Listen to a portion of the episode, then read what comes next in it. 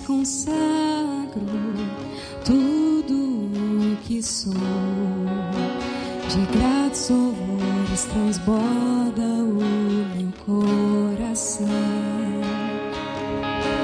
A minha vida eu entrego nas tuas mãos, meu Senhor, pra te exaltar com todo o meu amor. Eu te louvarei conforme a tua justiça e cantarei louvores, pois tu és altíssimo. Celebrarei a ti, ó Deus, com meu viver.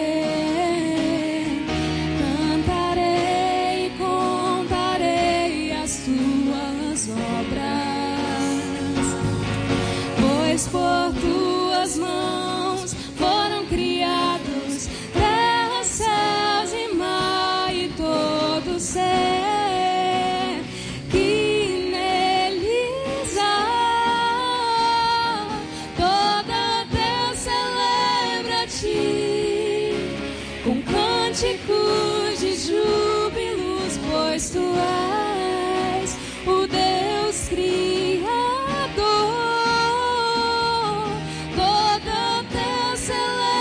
Com cânticos de júbilos, pois tu és o Deus Criador.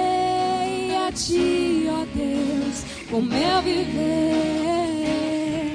Cantarei, contarei as tuas obras, pois por tuas mãos foram criados terra, céus e mar, e todo ser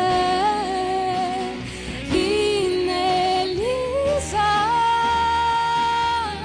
Toda terra celebra a ti com cânticos de júbilos, pois tu és o Deus criado.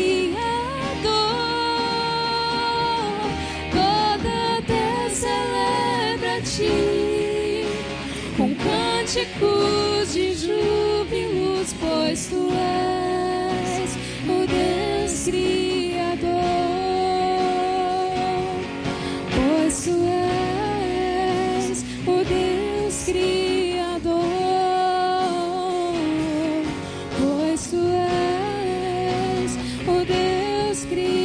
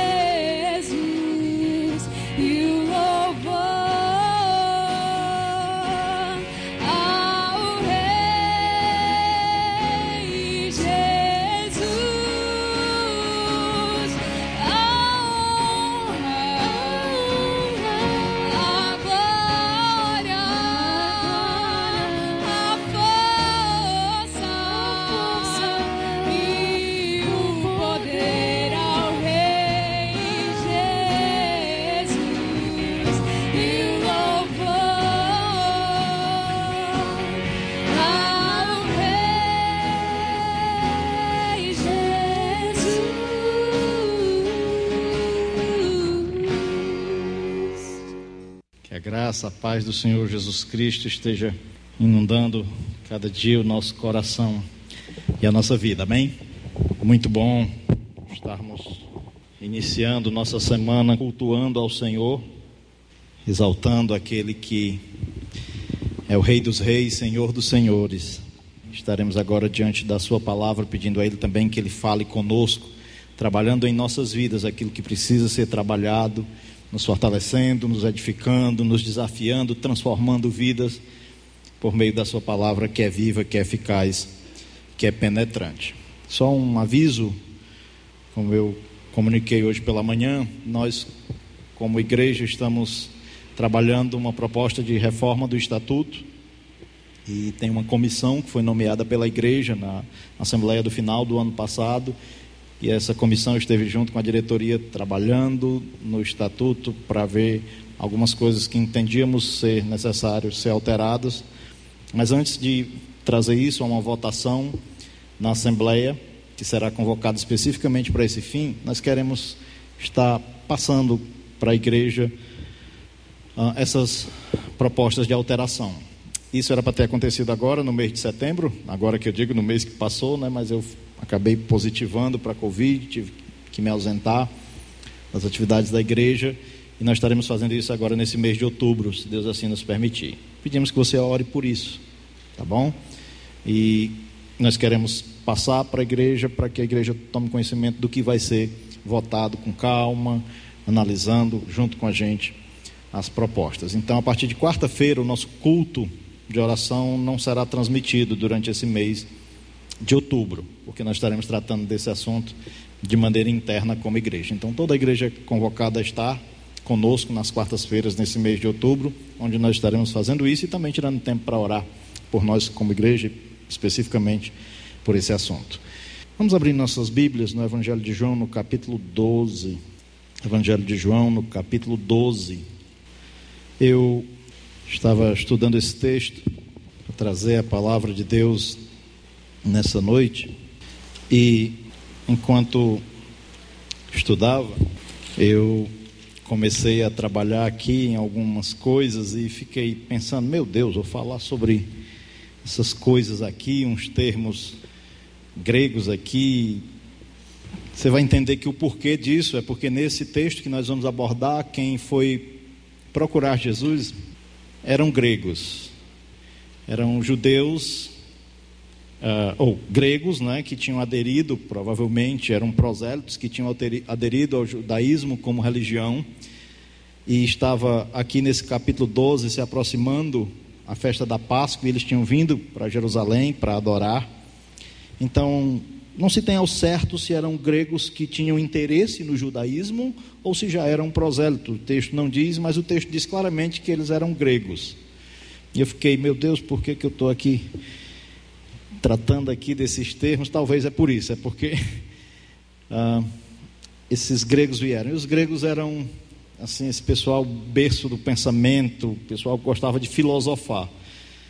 E eu pensando comigo, mas eu não sou filósofo, eu estou mais para matuto do que para filósofo. Então eu convido você não a filosofar hoje aqui em algumas coisas em relação à vida, mas a matutar comigo aqui em umas coisas, colocarmos o nosso coração aqui diante da palavra de Deus, dentro do assunto que esses gregos queriam, chegaram até Jesus querendo ver Jesus, e a resposta que Jesus vai dar a eles. Jesus vai falar daquilo que eu quero trazer nessa noite como a morte que trouxe vida.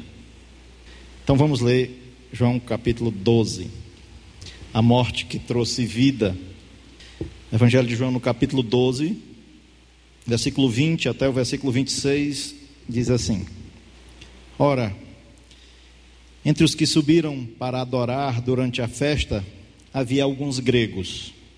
Estes, pois, se dirigiram a Filipe, que era de Betsaida, da Galileia, e lhe rogaram: Senhor, queremos ver Jesus. Filipe foi dizê-lo a André, e André e Filipe o comunicaram a Jesus. Respondeu-lhes Jesus: É chegada a hora de ser glorificado o Filho do Homem. Em verdade vos digo, se o grão de trigo caindo na terra não morrer, fica ele só, mas se morrer, produz muito fruto. Quem ama a sua vida, perder-á. Mas aquele que odeia a sua vida neste mundo, preservá-la-á para a vida eterna. Se alguém me serve, siga-me, e onde eu estou, ali estará também o meu servo. E se alguém me servir, o Pai o honrará. Vamos orar mais uma vez, vamos falar com Deus, pedir a Ele que fale conosco nessa noite por meio da palavra dEle. Senhor nosso Deus, nosso Pai, nós lhe agradecemos pela pessoa do Senhor Jesus Cristo, a quem o Senhor nos enviou a esta terra, nos entregou Ele para morrer por nós, mesmo sendo nós ainda pecadores. Obrigado, porque a morte de Jesus nos trouxe vida. Mas que o Senhor venha nessa noite também desafiar o nosso coração dentro da sua palavra, através daquilo que o Senhor Jesus falou para os seus discípulos, dentro daqueles que estavam querendo vê-lo, que aquilo que foi falado para aqueles discípulos, talvez para transmitir àqueles gregos, isso também possa, como palavra do Senhor, falar ao nosso coração, de que assim como o Senhor Jesus morreu naquela cruz para trazer salvação, perdão, vida eterna, nós entendamos também que o cristianismo envolve um morrer para nós mesmos a fim de viver para o Senhor. Fale conosco nessa noite, é o que eu lhe peço, em nome de Jesus. Amém e amém. O que eu achei que fala sobre essa questão das palavras gregas que nós vamos mencionar aqui está no versículo 25, quando Jesus diz: quem ama a sua vida, perdê-la-á, mas aquele que odeia a sua vida neste mundo, preservá-la-á para a vida eterna.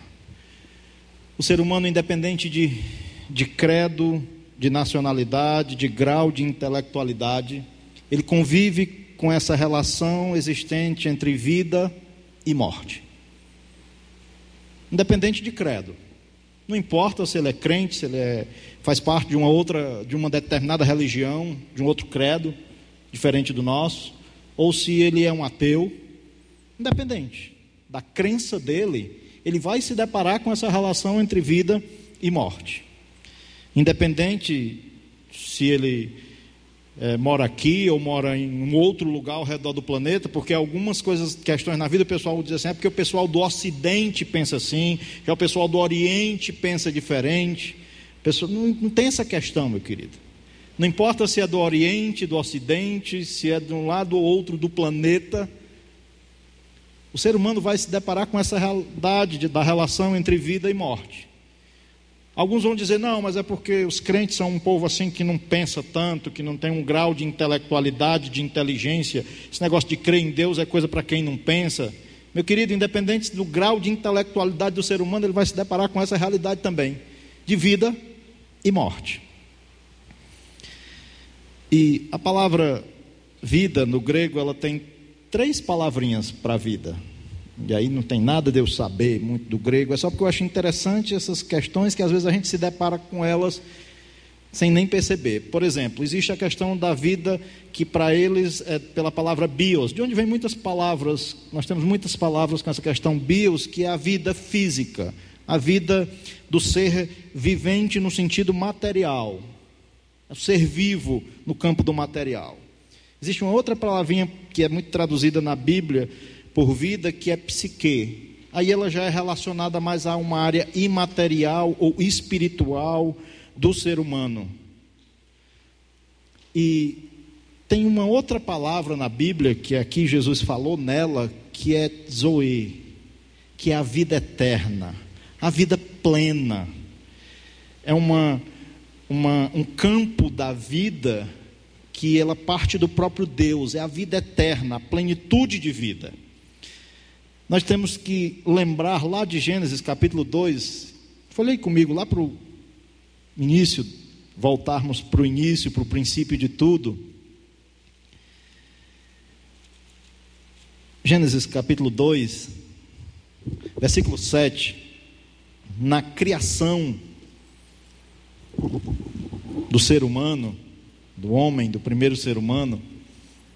E aí nós somos criacionistas, é uma questão de crença, sim, nós cremos em Deus, cremos que a vida veio do próprio Deus, mas independente se o ser humano crê assim ou não, ele vai se deparar com essa realidade de vida e de morte. Mas como pessoas que cremos em Deus a partir do que ele se revela nas Escrituras, quando lá em Gênesis 2, versículo 7, diz: então formou o Senhor Deus ao homem do pó da terra e lhe soprou nas narinas o fôlego de vida, e o homem passou a ser alma vivente. Aqui eu penso que está inserido tudo dessas questões da vida biológica. A partir do barro, Deus faz o homem físico, ele sopra nas suas narinas o fôlego de vida, o espírito é colocado no homem, e este ser que agora tem o seu lado material e o lado imaterial passa a ser uma alma vivente. Magnífico isso, né? Ninguém melhor para falar do ser humano do que aquele que o criou. E eu entendo que isso é uma questão de crença, de fé, mas como eu disse, independente se ele crê que é assim ou não, qualquer ser humano na face da terra vai se deparar com essa realidade de vida e de morte. Então, quando Deus cria o ser humano, ele cria o ser humano e esse ser humano foi criado para a eternidade, para a vida plena de comunhão com esse Deus, de viver eternamente. O ser humano aqui, quando ele foi criado, ele não estava sendo criado para morrer, ele está sendo criado para viver. E Adão teve essa plenitude de vida, de comunhão com Deus. Ele teve do próprio Deus lhe concedendo essa vida plena. Mas no capítulo 2, no versículo 15 em diante, diz que Deus deu uma ordem ao homem. Tomou, pois, o Senhor Deus ao homem e o colocou no jardim do Éden para o cultivar e o guardar. E o Senhor lhe deu esta ordem: de toda árvore do jardim comerás livremente, mas da árvore do conhecimento do bem e do mal não comerás, porque no dia que dela comerdes, certamente morrerás. Gênesis capítulo 3, o homem desobedece. O pecado entra no mundo e com ele a morte, assim como o Senhor tinha dito. Então, naquilo que Deus havia criado para a vida, e esse homem tinha um relacionamento com Deus, não tinha só vida de viver por viver, mas tinha uma vida na sua plenitude. Agora algo acontece. O pecado traz essa separação, traz morte, e ele atinge o ser humano nesse sentido da vida, tanto física, bios, ele passa agora a morrer fisicamente, mas ele atinge a psique. Essa ideia da vida espiritual, o homem agora está separado de Deus. O pecado atingiu o ser humano na sua totalidade. E agora entra um assunto, que é o assunto da morte. E aí entra Jesus Cristo agora falando ali para Felipe e André, que tinha vindo falar com Jesus a respeito de um grupo de pessoas que estavam procurando ver Jesus. Aí é onde nós entramos em João 12, porque Jesus Cristo vem para trazer a verdadeira vida, a vida plena. Ele vem resolver esse problema que Gênesis capítulo 3 gerou, e em Cristo é onde essa zoe, essa vida plena, essa vida eterna, essa plenitude de vida, ela é restaurada. Isso dá-se o nome de regeneração. Somente em Cristo esse problema pode ser resolvido, e o ser humano pode ter agora vida eterna. Então vamos voltar para João capítulo 12, porque aqui, qual é o contexto que está esse texto que nós lemos do versículo 20 até o versículo 26? O que tinha acontecido na narrativa do capítulo 11 era a ressurreição de Lázaro. Então entende como Jesus Cristo ali resolveu uma situação ali que tinha acontecido, de Lázaro ter morrido, morte física. E Jesus Cristo mostrando que é aquele que tem o poder sobre a vida e sobre a morte, ele ressuscita Lázaro. Irmãos, isso foi uma situação complexa para os líderes religiosos que se opunham a Jesus Cristo, porque era inegável o que tinha acontecido, de que Lázaro tinha morrido, e já fazia 4 dias. E Jesus Cristo, quando chega lá em Betânia, e ele chega diante do túmulo de Lázaro, ele diz: Lázaro, sai para fora. Lázaro ressuscita. E agora os líderes religiosos querem matar Jesus, é o que está na narrativa do capítulo 11, versículo capítulo 11, versículo 47, diz: então os principais sacerdotes e fariseus convocaram o sinédrio e disseram: que estamos fazendo, uma vez que este homem opera muitos sinais? Olha a linguagem que eles usam, a linguagem apropriada do judeu, de sinais. Versículo 53 diz que daquele dia em diante resolveram matá-lo. Versículo 57 diz que, ora, os principais sacerdotes e fariseus tinham dado ordem para, se alguém soubesse onde ele estava, denunciá-lo a fim de o prenderem. Queriam prender Jesus. A partir daqui se intensifica isso, essa ação dos sacerdotes, dos fariseus, dos líderes religiosos. Eles querem também, no capítulo 12, vocês vão ver que eles querem também matar Lázaro, porque Lázaro é aquela prova de que Jesus Cristo tem o poder da vida em suas mãos. Mas quando fala de vida na pessoa de Jesus Cristo, que vida? Essa vida plena, essa plenitude de vida eterna. E João, no seu evangelho todo, fala sobre isso. Olha lá, João capítulo 1. Logo no seu início, na sua introdução,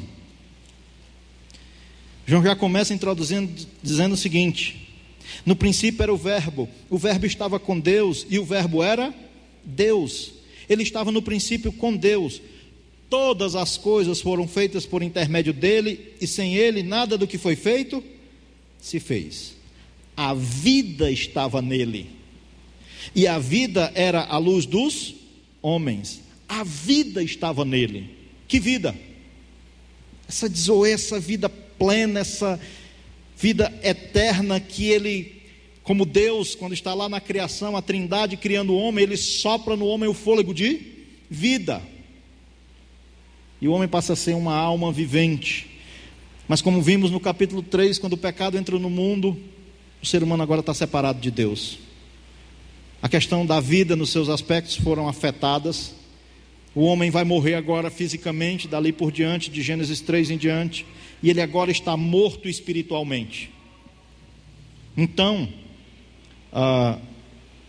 o ser humano, quando ele nasce, ele já sabe de uma coisa. E aí nós vimos isso: independente de credo, de nacionalidade, independente de intelectualidade, ele vai morrer. Mas espiritualmente o ser humano, na verdade, já nasce morto. E Jesus Cristo, aquele que é a fonte da vida, João diz aqui que a vida estava nele, e a vida, que é o próprio Cristo, era a luz dos homens. João introduz o seu evangelho sem nenhuma identificação dele, João, como apóstolo de Jesus Cristo. Não, ele tem um propósito: falar dessa vida que há na pessoa do Senhor Jesus Cristo. João, no capítulo 6, narra no versículo 47, João 6, 47, que Jesus Cristo diz o seguinte, no versículo 47: em verdade vos digo, que quem crê em mim tem a vida eterna. Quando Jesus está dizendo que quem crê nele tem a vida eterna, ele está falando dessa vida plena, dessa plenitude de vida que há na pessoa dele. E no capítulo 10 do evangelho de João, ele diz isso. No capítulo 10, versículo 10, ele diz: o ladrão vem somente para roubar, matar e destruir. Eu vim para que tenham vida e a tenham em abundância. De que vida que Jesus está falando? É dessa vida, dessa zoe, dessa vida plena, dessa vida eterna, de que o ser humano possui uma vida no sentido mais amplo e pleno. E o texto traduz isso. Vida em abundância é essa ideia, é de vida plena. E essa vida plena só existe na pessoa do Senhor Jesus Cristo. Então, Jesus tinha ressuscitado Lázaro, trazido Lázaro de volta à vida, bios. Isso estava tendo era o comentário que estava acontecendo dentro de Jerusalém, e judeus tinham vindo de toda parte para a festa da Páscoa. Aí imagina qual era o assunto que estava acontecendo lá. O Nazareno aí, esse Jesus aí, ele ressuscitou Lázaro, ele trouxe ele de volta à vida. E aí chegam os gregos, prosélitos, ou simpatizantes, ou até pessoas que tinham aderido de fato ao judaísmo. A verdade é que eles tinham vindo para adorar. Vamos lá para o texto no capítulo 20. Ora, entre os que subiram para adorar durante a festa, havia alguns gregos. Esses homens que ficavam pensando sobre todas essas questões relacionadas a isso, a vida e a morte. E agora esses aqui que vieram, esses gregos que vieram, chegaram lá e se deparam com essa situação de que Jesus tinha ressuscitado um homem que havia morrido. Eles querem falar com Jesus. E o texto diz isso, versículo 21. Estes, pois, se dirigiram a Filipe, que era de Betsaida da Galileia. Não sabemos por que eles procuram Filipe. Alguns sugerem que é porque o nome Filipe é um nome já de origem grega e eles imaginaram que poderia haver algum nível de afinidade com Filipe para chegar para Filipe e fazer um rogo. O texto diz que eles chegam para Filipe e rogam a Filipe. Filipe, nós queremos ver Jesus. Nós queremos ter um encontro com ele, para falar com ele, para conversar com ele. O Filipe vai até André. E o André diz, vamos Filipe, vamos falar com Jesus. É o que o texto diz, versículo 22. Filipe foi dizer lá a André, e André e Filipe o comunicaram a Jesus. Então o contexto aqui e a cena é essa. Chega André e Filipe para falar com Jesus de que tinha uns gregos querendo ver ele, querendo falar com ele. E é interessante que Jesus vai falar desse assunto, de vida e morte. E Jesus vai falar sobre isso através de uma ilustração, através de uma explicação e através de uma convocação. O texto não diz que Jesus, pois então vamos falar com eles lá. Não narrou que Jesus foi. Mas para Filipe e para André, Jesus vai falar com eles sabendo quem são os interlocutores que estão querendo falar com ele, ou quem são as pessoas que estão querendo falar com ele, são gregos. E olha o assunto do que Jesus vai falar com ele. Primeiro ele vai falar com eles através de uma ilustração. Versículo 24. Só entendendo aqui, porque versículo 23, respondeu-lhe Jesus, é chegada a hora de ser glorificado o Filho do Homem. Quando esses gregos estão procurando Jesus que tinha vindo para o que era seu, o povo judeu, e agora até o povo grego está procurando Jesus, Jesus entende que agora vai fazer um momento aqui de transição no seu ministério. Ele entende que está chegando aqui a hora dele. E ele diz, é chegada então a hora do Filho do Homem ser glorificado. E era glorificado através da sua morte. Ele vai falar dessa morte no versículo 23, 24, através de uma ilustração. Ele diz, em verdade vos digo, se o grão de trigo não morrer, se o grão de trigo caído na terra não morrer, fica ele só. Mas se morrer, produz muito fruto. O assunto aqui é morte. Mas Jesus vai usar aqui de uma ilustração, de uma figura, de algo muito comum ali do conhecimento deles, que era dos plantadores de trigo. E Jesus está trazendo aqui, através desta ilustração, uma verdade espiritual a respeito da pessoa dele mesmo. Ele está falando da sua morte. O Filho do Homem ia ser glorificado agora através da sua morte. Jesus entende que o seu momento estava chegando. De quê? De fazer aquilo que ele veio para fazer. Versículo 27 traz isso. Olha o que diz o versículo 27. Jesus diz, agora está angustiada a minha alma. E que direi eu? Pai, salva-me desta hora. Mas precisamente com este propósito vim para esta hora. Ele veio para morrer. Porque ele entende que é por meio da sua morte que ele iria trazer vida eterna. Ele quer mostrar isso para os seus discípulos que chegaram até ele.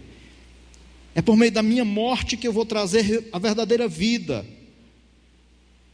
E a ilustração que ele traz é do trigo, como eu mencionei. E Jesus usa essa figura para trazer essa verdade de que era por meio da sua morte que ele traria vida. E ele diz, o grão de trigo, quando um agricultor planta o grão na terra, é necessário que ele seja enterrado ou que ele morra, porque é morrendo que ele vai produzir frutos. Interessante essa ilustração do grão de trigo. Ela trazia ali o André e o Filipe, e quando fosse comunicado aos gregos esse assunto da morte, de que Jesus disse, ele precisava passar por essa questão da sua morte, para que a sua morte gerasse vida, produzisse fruto. Era por meio da morte de Jesus, que muitos viriam a ter vida, muitos frutos de vida viriam. Jesus está falando dele mesmo, da sua morte, da maneira como ele iria trazer vida. Era através do seu sacrifício, da sua morte. E essa é a única maneira realmente que o ser humano pode ter vida. É através da morte de Jesus Cristo. Jesus Cristo traz essa ilustração dentro de uma aplicação na pessoa dele, do que ele iria fazer. Ele iria morrer, mas era por meio da sua morte que isso iria produzir vida, gerar frutos de vida para muitos. Mas interessante que o cristianismo não é uma religião onde a gente chega e começa a achar: aqui é um ambiente legal, gostoso, eu estou me sentindo bem aqui. Não. O cristianismo, ele traz o desconforto de que entender que a vida eterna tem a ver também com morte. E o cristão, quando ele crê em Cristo, na sua morte e ressurreição, dentro da ilustração do que foi dito aqui por Jesus, do grão de trigo, ele tem que entender que passa também por um morrer nosso. Não tem como o cristão ser regenerado ou ter um novo nascimento se antes ele também não for crucificado com Cristo. Se ele não passar pelo processo da morte do seu eu. Jesus Cristo aqui está falando para esse ambiente de que vai receber essa notícia, que são os gregos. Mas ele falou para os judeus sobre essa questão da morte, utilizando a questão da cruz, que era o instrumento pelo qual de fato ele iria morrer. Mas olha lá como ele fala sobre isso no capítulo 16 de Mateus. O capítulo 16 de Mateus, Jesus Cristo diz sobre esse morrer, mas aqui não usando a ilustração do trigo, mas falando do objeto de condenação que era a cruz, quando ele diz no versículo 24, diz: então disse Jesus a seus discípulos: se alguém quer vir após mim, a si mesmo se negue, tome a sua cruz e siga-me, porquanto quem quiser salvar sua vida, perdê-la, e quem perder a vida por minha causa, achá-la. Ao passo que Jesus conta essa ilustração, ele traz com ela também a sua explicação sobre o ter vida eterna. Era por meio da morte dele, ele tinha que morrer para que produzisse frutos de vida eterna naqueles que crescem no seu sacrifício.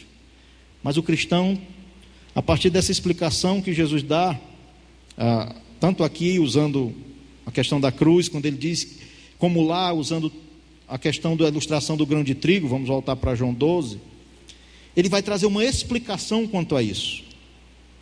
João 12.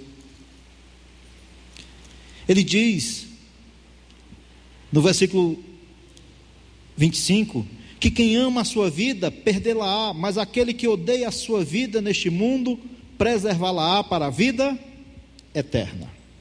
Jesus dá uma explicação de que é uma necessidade de perder para ganhar, que é uma necessidade de morrer para poder ter vida. Isso ele havia trazido essa ilustração do grão de trigo, aplicando na pessoa dele, ou trazendo para a pessoa dele, de que a maneira que ele iria resgatar a verdadeira vida era por meio da sua pessoa, morrendo e ressuscitando.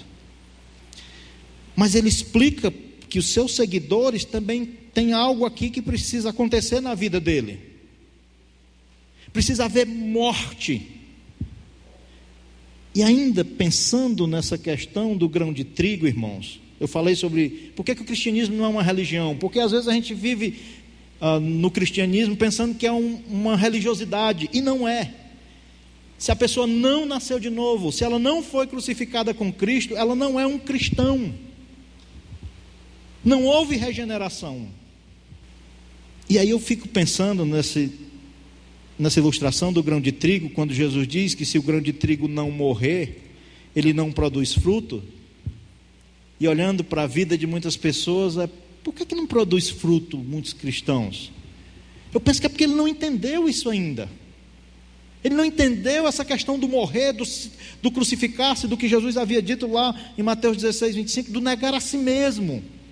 O que impede de uma pessoa frutificar? É não ter morrido, porque para que uma semente frutifique e chegue a um ponto de dar fruto, ela primeiro tem que o quê? Morrer. Era isso que Jesus estava dizendo a respeito dele, sobre a sua morte e ressurreição. Mas ele vai ligar isso aos discípulos, aos seus seguidores, através da explicação que está no versículo 25, de que o seguidor dele deveria ter esse entendimento de que quem ama essa vida, perdê-la-á, mas o que odeia a sua vida neste mundo, preservá-la-á para a vida eterna. Tem que haver um morrer, senão não frutifica. E talvez você tenha sido alvo da graça de Deus, Deus lhe alcançou, você creu no sacrifício de Cristo, você entendeu o que Jesus diz aqui a respeito do grão de trigo que precisa morrer para frutificar, e ele estava falando a respeito dele, mas talvez você ainda não tenha entendido que tem que haver um morrer seu, meu, da nossa velha natureza, do nosso eu, do nosso ego. E a pergunta que fica, e com aplicação para a nossa vida, é: o que precisa morrer para frutificar ainda? Porque talvez o que esteja impedindo, você já creu em Cristo nesse sentido do que o texto diz, da aplicação do que Jesus fala do grão de trigo para a pessoa dele, que ele morreria e ressuscitaria, e por meio desse morrer e ressuscitar, ele traria vida eterna ao ser humano que cresce no seu sacrifício. Mas quando eu penso nisso, na correlação que Jesus segue fazendo aos seus seguidores, eu penso que quanta coisa talvez ainda a gente tem dentro da gente, depois de ter crido, que precisa morrer para frutificar. Porque o grão de trigo, para frutificar, precisa morrer. Se isso não acontece, se não há uma morte do eu, do meu ego, da minha velha natureza, não houve novo nascimento. Então, há um perigo nisso aqui. Você corre risco de estar sendo só um religioso, de alguém que está só frequentando uma nova igreja, que saiu de uma igreja, de uma religião, e veio para cá pensando que aqui é outra religião. Não morra nesse engano. Para ser cristão tem que passar pelo novo nascimento, pela regeneração, e para haver o novo nascimento espiritual, precisa haver essa morte da velha natureza, daquele eu que é o que é aflorado, vive morto nos seus delitos e pecados.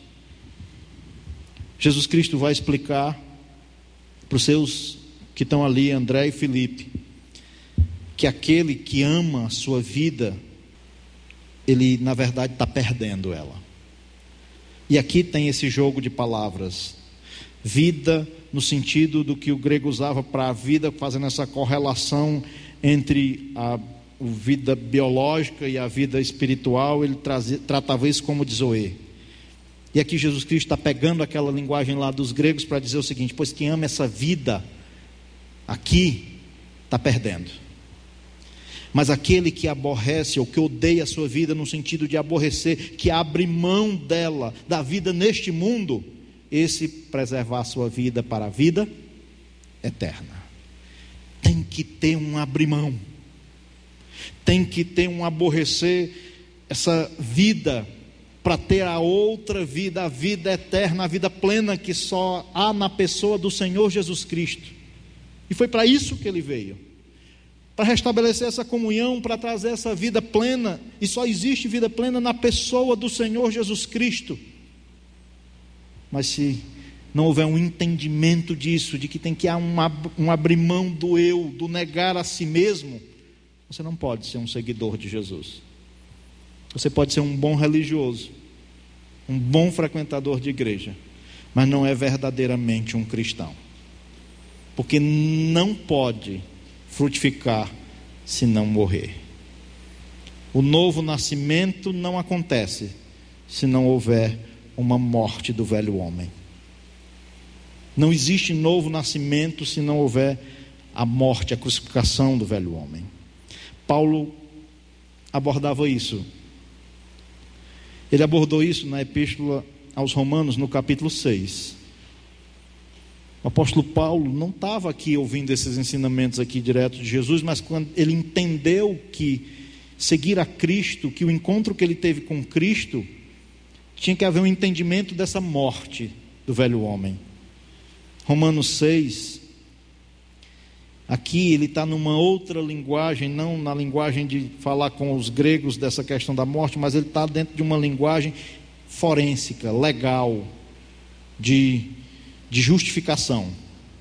E dentro desse contexto, mas ele vai falar sobre esse assunto no capítulo 6, versículo 5 em diante, quando ele diz: porque se fomos unidos com ele na semelhança da sua morte, certamente o seremos também na semelhança da sua ressurreição.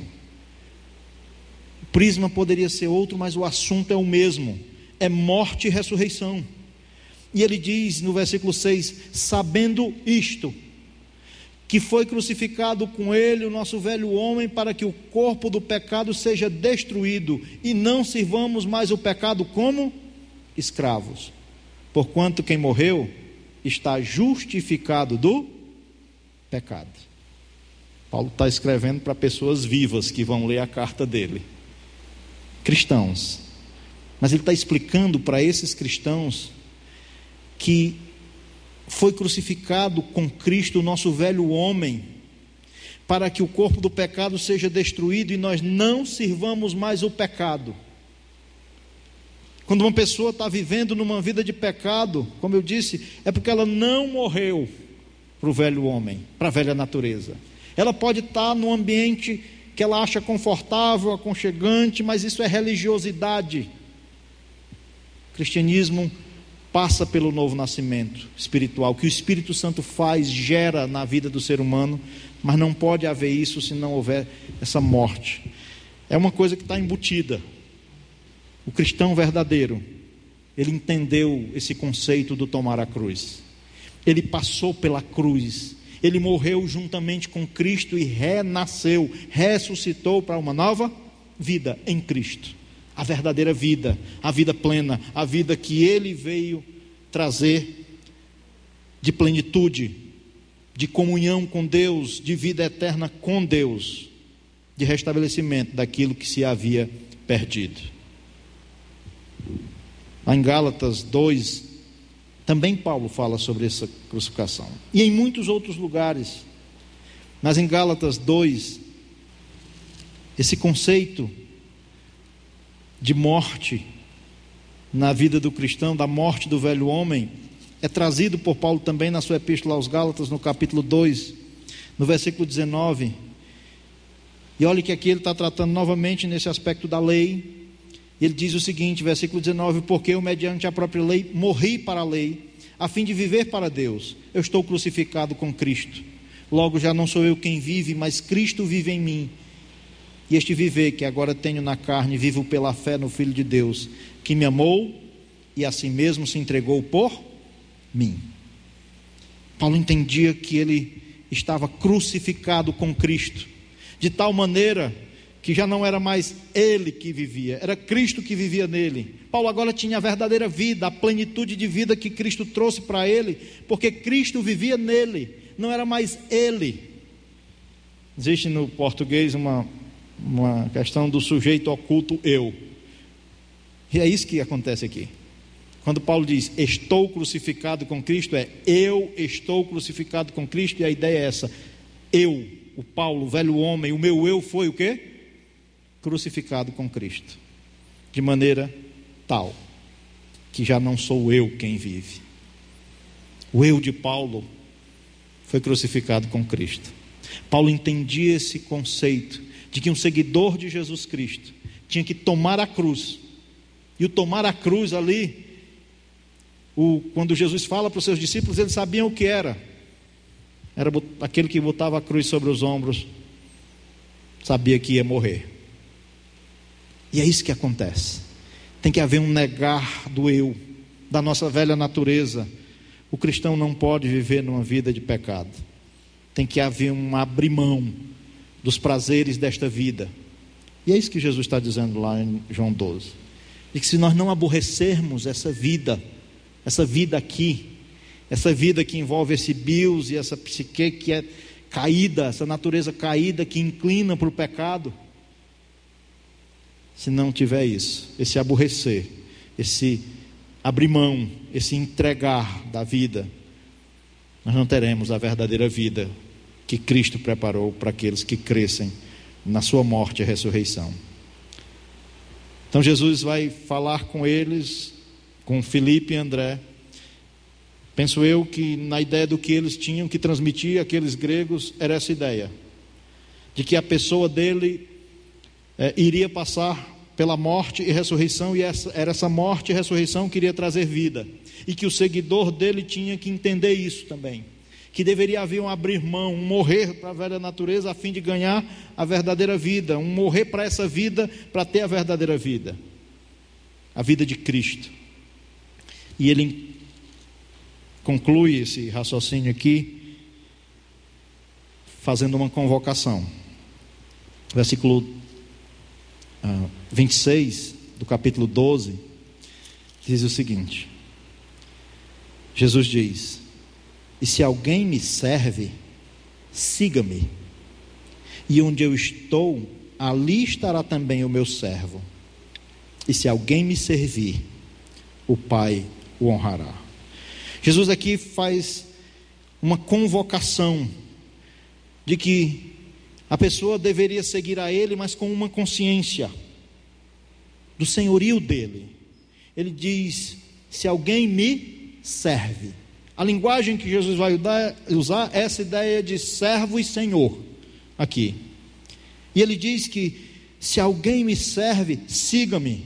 Há uma convocação de que alguém que serve a ele tem que ser essa convicção de um seguir a Cristo, mas consciente do senhorio dele. E ele diz: aonde eu estou, ali também estará o meu servo. Aqui traz uma ideia de ligação, de que se alguém é convocado a seguir e passa a seguir a Cristo, vai ter ele como Senhor, vai ser servo dele, e ele vai estar ligado a essa pessoa de maneira tal, de que aonde o servo dele estiver, quem estará também? Cristo. É uma ideia de pertencer, de ter ele como Senhor, e você e eu sermos propriedade dele, ele ser o nosso dono.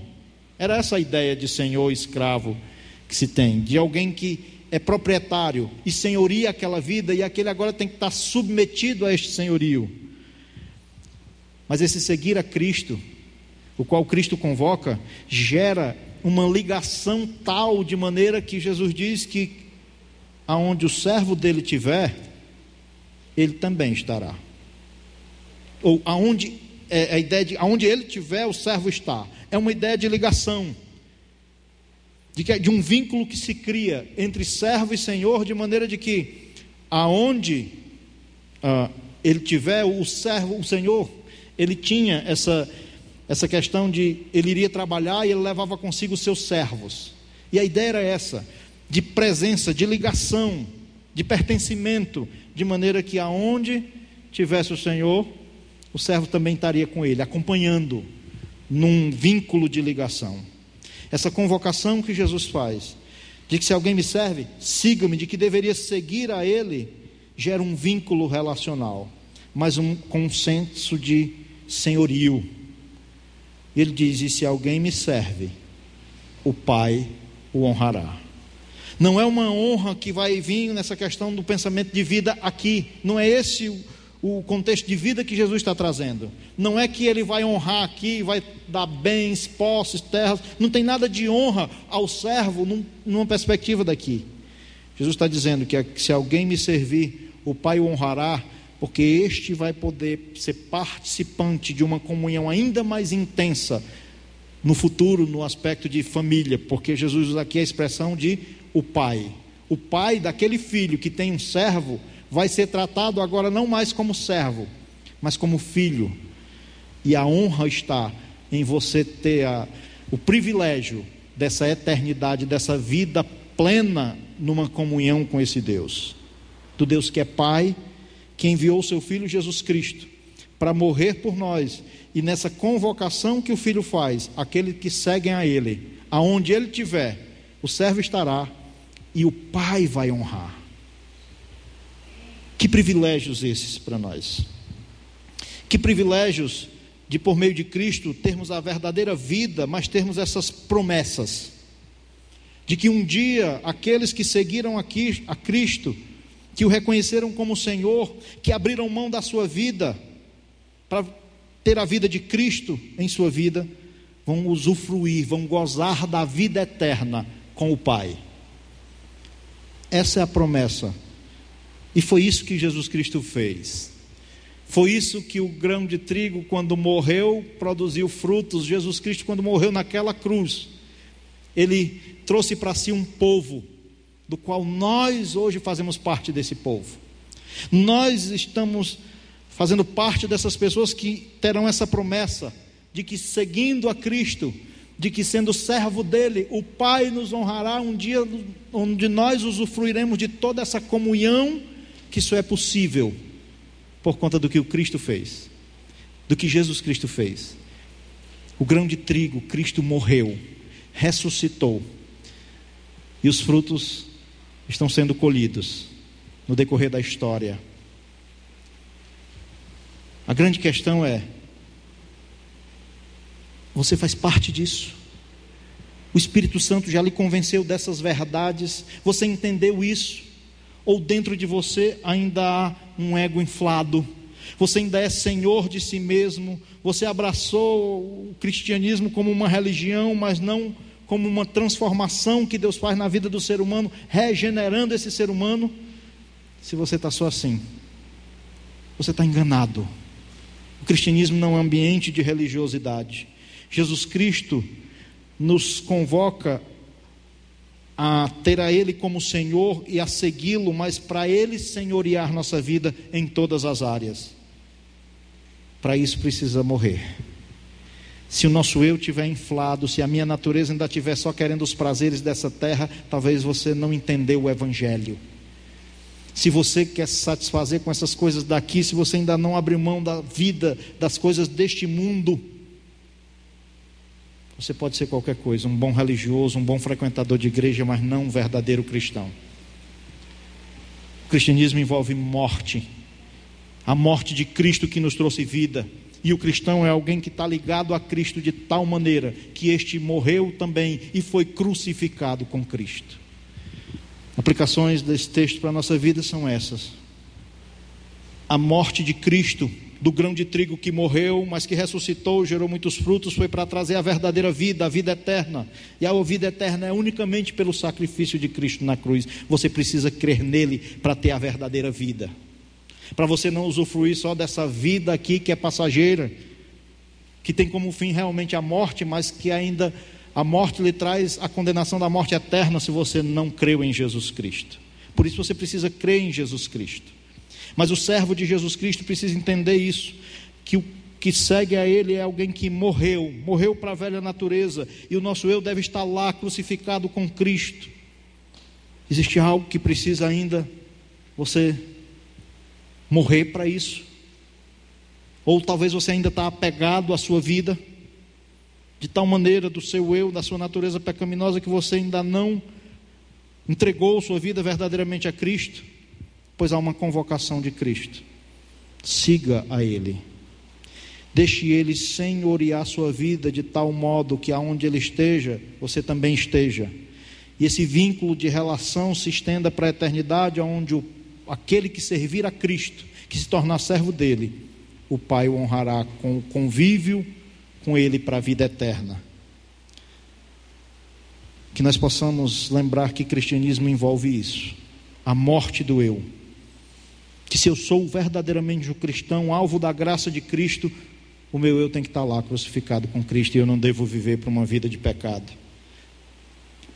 Se você está aqui nessa noite e tem vivido um cristianismo, mas sente que o seu eu ainda está aflorado, se sente que você tem ainda vivido muito para os prazeres, para o pecado, mesmo sendo um cristão, você precisa pedir a Deus que haja em sua vida, fazendo com que morra plenamente o seu eu, a sua velha natureza, fique lá crucificada com Cristo. Mas se você está aqui nessa noite e vive para você mesmo, vive morto nos seus delitos e pecados, não tem ainda a verdadeira vida que Jesus Cristo trouxe através do seu sacrifício, da sua morte e ressurreição lá na cruz, Jesus Cristo desafia você a seguir a Ele, a crer nele, a confiar no sacrifício dele, e você ser participante da vida eterna que Ele preparou. Que nós possamos entender isso, que o cristianismo, nessa relação de vida, de existencial entre morte e vida, somente em Cristo nós temos a verdadeira vida, e nele nós podemos usufruir de uma plenitude de vida tal, de que aquele que tem a Cristo, do seu interior fluirão rios de águas vivas. Você tem uma plenitude de Cristo de maneira tal que você não precisa se preencher com essas coisas que o mundo oferece, apenas para satisfazer a natureza caída, pecaminosa. Vamos orar, vamos falar com Deus. Que você olhe para a sua vida. Aqueles judeus foram procurar ver Jesus, e a informação que iria chegar a eles era esta: do Jesus Cristo que na sua morte trouxe vida, que era necessário abrir mão dessa vida aqui para poder ter a vida eterna, que eles iriam ouvir uma convocação para seguir a Cristo e ter a Ele como Senhor e passarem a ser servos dele, Jesus Cristo. Que isso seja verdades para a nossa vida. Vamos orar. Pai, muito obrigado, Senhor, por Jesus Cristo, aquele que veio resolver o problema do pecado lá atrás, que atingiu todo o ser humano. Senhor, obrigado porque por meio de Cristo nós temos plenitude de vida, a verdadeira vida, e nos ajude, Senhor, a ter um relacionamento tal com Cristo como nosso Senhor, que essa vida encha o nosso coração de maneira que não precisemos a ficar se preenchendo com o pecado, que não precisemos, ó Pai, estar querendo preencher com prazeres deste mundo, mas que possamos entender que deve haver um abrir mão pleno, porque fomos crucificados com Cristo e a nossa vida está crucificada com Ele. E, Pai, se tem vidas aqui que ainda não entenderam, Senhor, que o Senhor Jesus Cristo veio e que na sua morte e ressurreição Ele trouxe a vida eterna, a verdadeira vida que havia se perdido lá no Jardim do Éden, que o Senhor os convença da sua condição de pecadores, que o Senhor os convença do pecado, da justiça, do juízo, que o Senhor leve eles a um crer em Cristo e no seu sacrifício para que usufruam da verdadeira vida que há em Cristo, da vida eterna. E aqueles que já creram, Senhor, que o Senhor nos leve a um viver numa doce comunhão com Cristo, sendo preenchidos em tudo por Cristo, e que o nosso eu esteja lá totalmente crucificado com Cristo, para que a nossa vida possa glorificar ao Senhor. Pedimos que o Senhor nos ajude a vivermos aqui de uma maneira que lhe agrade, conscientes do seu senhorio sobre a nossa vida, e que o Senhor seja, ó Pai, glorificado com seu Espírito Santo agindo no nosso meio, nos mostrando as áreas que precisamos submeter ao seu senhorio, que haja arrependimento, que haja confissão, que haja restauração de comunhão com o Senhor por meio do Cristo que nos trouxe vida. É o que nós lhe pedimos e lhe agradecemos, em nome de Jesus. Amém e amém. Deus abençoe a cada um, que nós possamos usufruir durante esses dias dessa doce comunhão com o Cristo que nos trouxe vida, que haja um abandono de pecados e um viver para a glória de Deus. Deus abençoe a todos, uma ótima semana.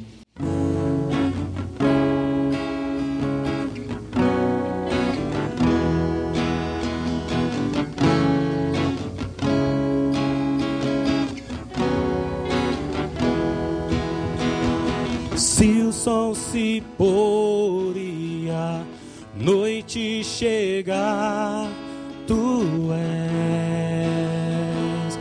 quem me guia. Se a tempestade me alcançar, tu és meu abrigo. Se o mar me submergir, a tua mão me traz a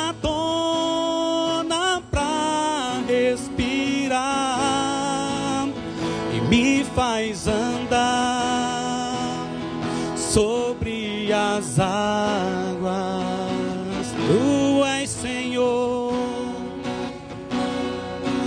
Tu és o Deus da minha salvação, és o meu dono, minha paixão, minha canção e o meu louvor.